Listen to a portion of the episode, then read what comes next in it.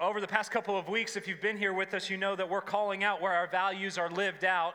Um, a couple weeks ago, uh, we talked about Andrew and how he was singing his guts out during worship and how that was awesome. Last week, uh, Mariana was dancing her heart out, so we called that out. Uh, tonight, um, it's not just a person, it's actually a, a, group of people. And I want to read an email uh, that we got from a mom uh, earlier today. Uh, it says this I just wanted to say thank you. You all have made my daughters feel very welcomed there, and they look forward to going to church each week. Moving to a new area at their ages is not easy, but God is so good, and He directed us to you all, and you all welcomed them so warmly. It means a lot to this mama's heart to see them happy and getting connected. So tonight, we're not just celebrating one person, we're celebrating all of you. So go ahead and give yourselves a hand, give yourselves a round of applause. Um, listen. Listen, our third value is that we want to love everywhere. We worship God, we live big, and then we love everywhere. And you guys are living that out when people come into our community, come into our faith family, come into this building on Wednesday nights at 6 o'clock for midweek. And instead of making them feel alone, instead of making them feel isolated, instead of making them feel uncomfortable, you welcome them with open arms. You love them because we are a faith family. We're a community. We're a student ministry that is built on the bedrock of loving everywhere because that's how Jesus lived his life. Amen? Amen. So let's, uh, let's jump into week three of our series. What's our series called? Anybody been paying attention? Different. Yeah, we've been in this series called Different, looking at how Jesus, when he lived his life here on earth, he was different. And if we're going to call ourselves followers of Jesus, we've got to live different also. Uh, tonight, I want to begin by telling you guys a story. This, is a, this isn't a personal story, it's, a, it's kind of a, a, a current event past, it's, it's actually historic, it's in the past now, so I guess that makes it history. But, anyways, on uh, November 23rd, 2016, um, a fire started in the Great Smoky Mountain National Park. A fire started. Uh, the fire started really, really small, um, but, but started to kind of pick up traction um, over the next several hours. And, and the park rangers and those that worked there at the national park, they, they, kind of, they were aware of the situation uh, and, they, and they, they kind of had a plan in place uh, for what they were going to do um, about this fire, right? They had, they had boundary markers set up. Uh, for, for where they were going to let it get before they started fire, uh, firefighting, pushing the fire back, whatever. Um, but very, very quickly, and over the next several days, due to some extreme weather conditions like low humidity, so there was no moisture in the air, uh, there was an extreme drought uh, in Tennessee that year. Uh, over the summer, we had, we had record low rain that year. I know that because at that time, Sarah and I were still living in Knoxville before we moved here. Um, and, and, and wind that, that had gusts up to 87 miles per hour. So that's hurricane force wind uh, that was coming through over the next several several days. By, by uh, November 28th, so just five days later, uh, this fire had covered 17,136 acres of forest and park. 17,000 acres, that's more than 15 square miles that this, this fire had, had burned. I think we actually have some pictures. Yeah, so, so, so that's a picture of the fire. There, there's a couple of pictures there that we can kind of scroll through. Um, it destroyed 2,460 individual structures, including people's homes, their vehicles, and so much more. It did over $500 million in damage, in property damage. $500 million. It claimed the lives of 14 people and injured 190 more. This fire started because a group of teenagers had a box of matches. Can you imagine that? A box of matches these kids had as they went on a hike one day. Do you think in their mind, in their wildest imaginations, they would have thought that because of one strike of a match, that, that as we continue our series and looking at how we are to live different, tonight I want to talk about how our speech should be different. The title of my message tonight is Wildfires. Everybody turn to your neighbor and say, Wildfires. Wildfires. Good. My text for tonight comes from James chapter 3 verses 4 through 6. If you've got a Bible, I'll give you a second to turn there. James 4, James 3, verses 4 through 6. If you don't have a Bible, that's okay. It'll be on the screen behind me. This is what God's word says in the book of James. Look at the ships also. Though they're so large and are driven by strong winds, they are guided by a very small rudder, whatever the will of the pilot directs. So also the tongue is a small member, yet it boasts of great things. How great a forest is set ablaze by such a small fire, by a box of matches. And the tongue is a fire, a world of unrighteousness. The tongue is set among our members, staining the whole body setting on fire the entire course of life and set on fire by hell. Setting on fire the entire course of life. I think James writes that, he pins that in his, in his letter to the churches that he's encouraging because he understands, point number one tonight, that our speech has potential. Everybody say the word potential potential good. On your seat when you came in tonight, um, you received a little, a little card. Um, that, that's just for you to use throughout the night if you want to take some notes from this message. I do believe that this is the most practical message I have ever preached since I began preaching. Why do I believe that? I believe that because we speak every single day. Do we not? We do. Every one of us, to some degree, some of us more than others, speak. We use words. We use our mouth to communicate things. And so, so I believe that this is the most practical message that I've ever preached before because of the things that we're getting ready to look at, starting with this idea that our speech has potential. Just like that little box of matches that set thousands upon thousands of acres of forest and mountain on fire, causing hundreds of millions of dollars of damage, so our speech, the words we use, has the potential for good or for evil. That little box of matches. If it, if it just sat on this table tonight, how useful would it be? How much damage could it cause? And yet, when it was picked up and struck, it caused massive catastrophes. Here's the thing that we have to think about, though fire, in a lot of senses, is a double edged sword meaning that it has the potential for both good and bad. My little brother, his name's Evan. I love him a lot. He's a senior this year at Eastern Kentucky University. His degree is wildlife management. He wants to perhaps be a park ranger or a biologist um, in, in a park. Uh, he loves the outdoors. He wants to spend his whole life outdoors. But one of the things that Evan told me in a conversation that we were having, which was the most impactful thing that he's done thus far in his time as a student in the wildlife management program, is when he saw um, a controlled burn, when he got to take part in a controlled burn with one of his classes. I don't know if you guys know this or not, but park rangers and those that work at national parks um, do these things called controlled burns, where they identify an area, they set that area on fire because fire actually has a way, when it's burned things down, it releases nitrogen back into the environment to help spur on new growth.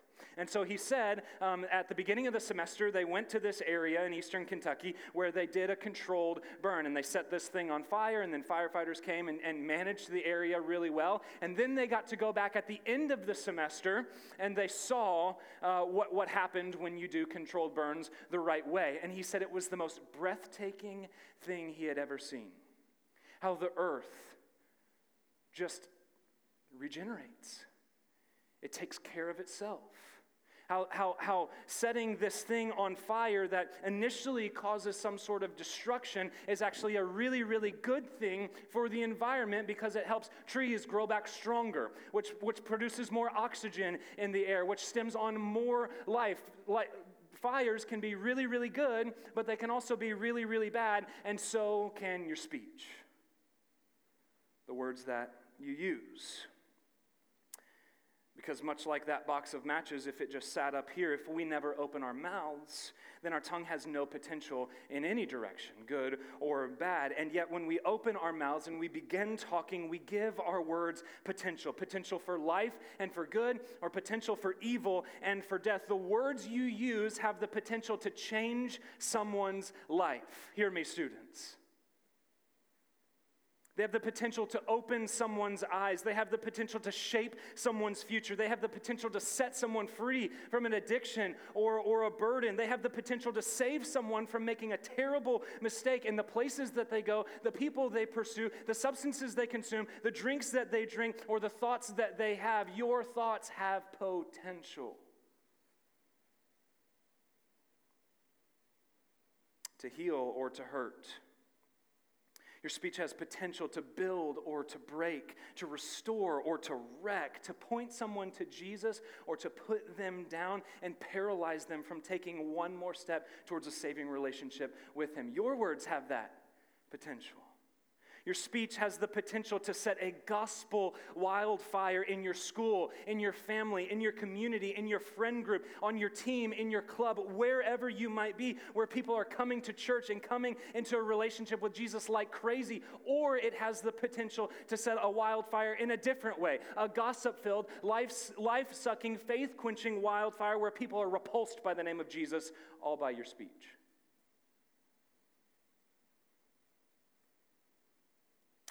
All by the way you speak. Your speech has potential for the future, but it also has power in the present. And that's point number two tonight. Your speech has power in the present. Our speech has power, and so it should be different. My, my Greek professor told me uh, to never use a Greek word in a sermon because people just don't care. I'm going to break that rule tonight, okay? I'm going to break that rule because I want to show you guys this. Um, the Greek word for power is dunamis. Everybody say dunamis. Dunamis. Say it one more time to make sure I know you got it. Say dunamis. Wow, we got a bunch of Greek scholars in the house tonight. Dunamis. What does that word sound like? Does it sound like dynamite at all? Dunamis, dynamite, maybe a little bit. Well, that's this word dunamis is actually where we get our word dynamite from. And what kind of power does dynamite have? Does it have like a little bit of power? No. It has explosive, dude, did you read my notes? It has explosive power. Dynamite has explosive power that can blast through mountains to make passageways. I think we have, uh, uh, uh, yeah, there's dynamite. There it is. Like dynamite created that passageway. Dynamite has the power to blow up cities and civilization. Dynamite has extreme power, and so does your speech. Back to the text, James says that your speech is like a little teeny tiny rudder on a massive ship. The ship is moved by the winds and the waves. Your life is moved by the circumstances and, and the situations and the trials that you find yourself in, but the direction that it goes is based on the rudder. Similar, your life, the direction of your life can very much be shaped by the words that you use because your speech has power. What does that mean practically? It means that your speech has the power to direct others toward or deter others from God. The words you use can direct others toward or deter others from God. I, uh, Sarah and I, we were really blessed last year. We got to go out to California. Uh, we had a really good time out there seeing some friends that we love very dearly. One of the things that we decided to do while we were out there, though, was to go to Yosemite. We wanted to go to Yosemite National Park and uh, do some hiking there, see some of the big mountains there, El Capitan, um, so on and so forth. We were going to do some hiking while we were out there um, because we like to spend time out, outside and just kind of see God's creation.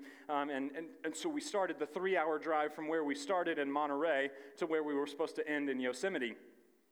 And uh, unfortunately for us, the timing that we were there was during um, uncontrolled wildfires.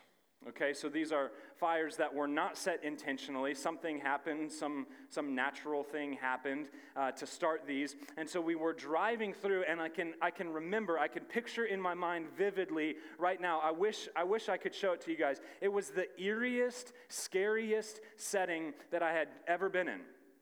Um, because the, the, the sky was the middle of the day, but the sky was dark. Um, there was just this low light from the fires in the distance. It was hazy. Um, it, was, it was very foggy from all of the smoke. Um, environmentalists said that the air quality then in Yosemite was worse than China's air quality at the highest point when they had terrible air quality. Like this was really, really bad. And so we were driving through, uh, making our way to the visitor center. And when we got to the visitor center, uh, they said that, that actually we, we, we couldn't, um, they, they didn't advise us hiking because the air quality was so bad. And in fact, we had to, we had to go out a different way. We had to take a detour out because they had just closed the road that we drove in on because the fire had swept over, uh, over the road and, and was now taking over more of the forest in the park that we were in. The, the power of this fire, it, it deterred us from, from staying at all. Like we didn't even get to stay there. We had to, we had to go. I mean, we, we had already booked a yurt and we were going to do glamping because Sarah.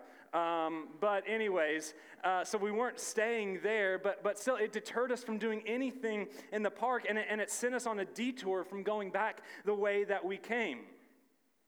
Right? But again, the fire is, can be a, a double edged sword. And so that means that your speech, I'm back in my message now, has the power to deter others from their sin and detour them to Jesus or vice versa. Your speech has the power to deter others from stepping into a relationship with Jesus and detour them back into living a life of sin, back into their old ways, back into the patterns of their flesh where they're pursuing worldly desires. Your speech, students, has that power.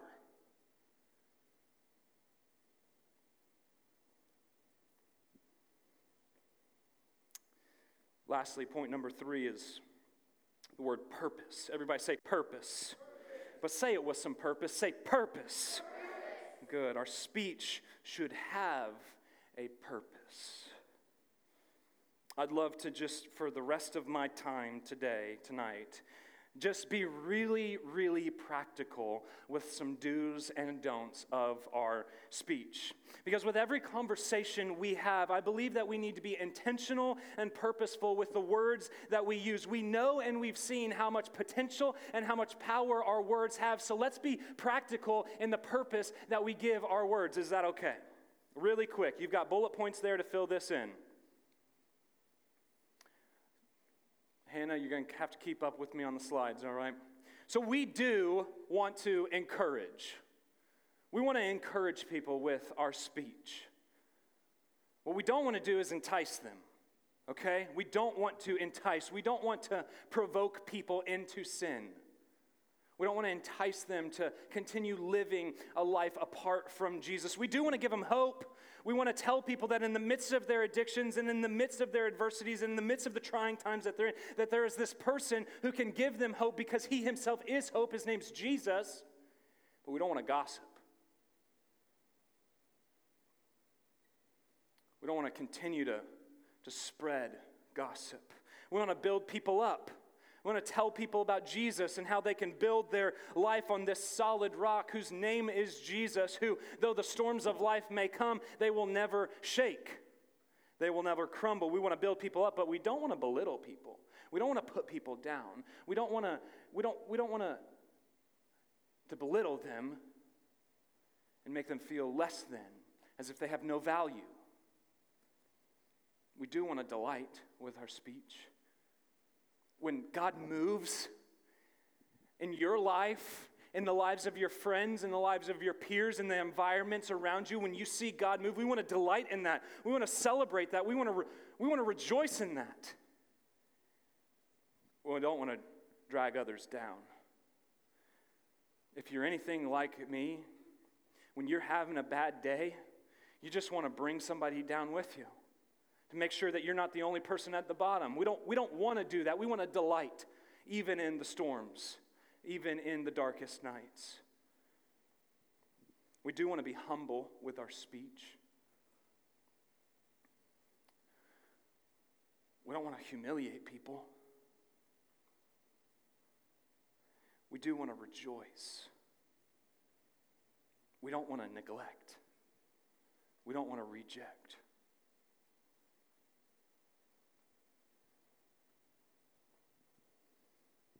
And if you're sitting there thinking, uh oh, Jackson, I do all the don'ts on that list and I don't do any of the do's, that's okay. I'm guilty of all of this. Right? But, but let's start to work on that today. Right, band, you guys can go ahead and come on up. Let's determine in our hearts today that, that we're going to use our speech different from this moment on. Let's decide tonight that we're going to use our words different. Listen to me, friends. I know it's hard to shut gossip down and not get caught up in the hottest tea right? I know that it's difficult after a frustrating conversation to not drag somebody's name through the dirt. I know that it's painful to be broken up with or to be hurt in some sort of relationship and not want to insult them or get back at them somehow. I know how hard it is to feel betrayed and not want to just smear somebody's reputation, but that's what the world does. And Jesus was different.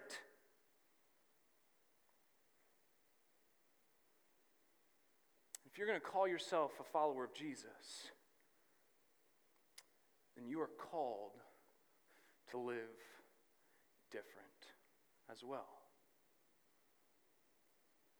With every word that you say. Let's pray.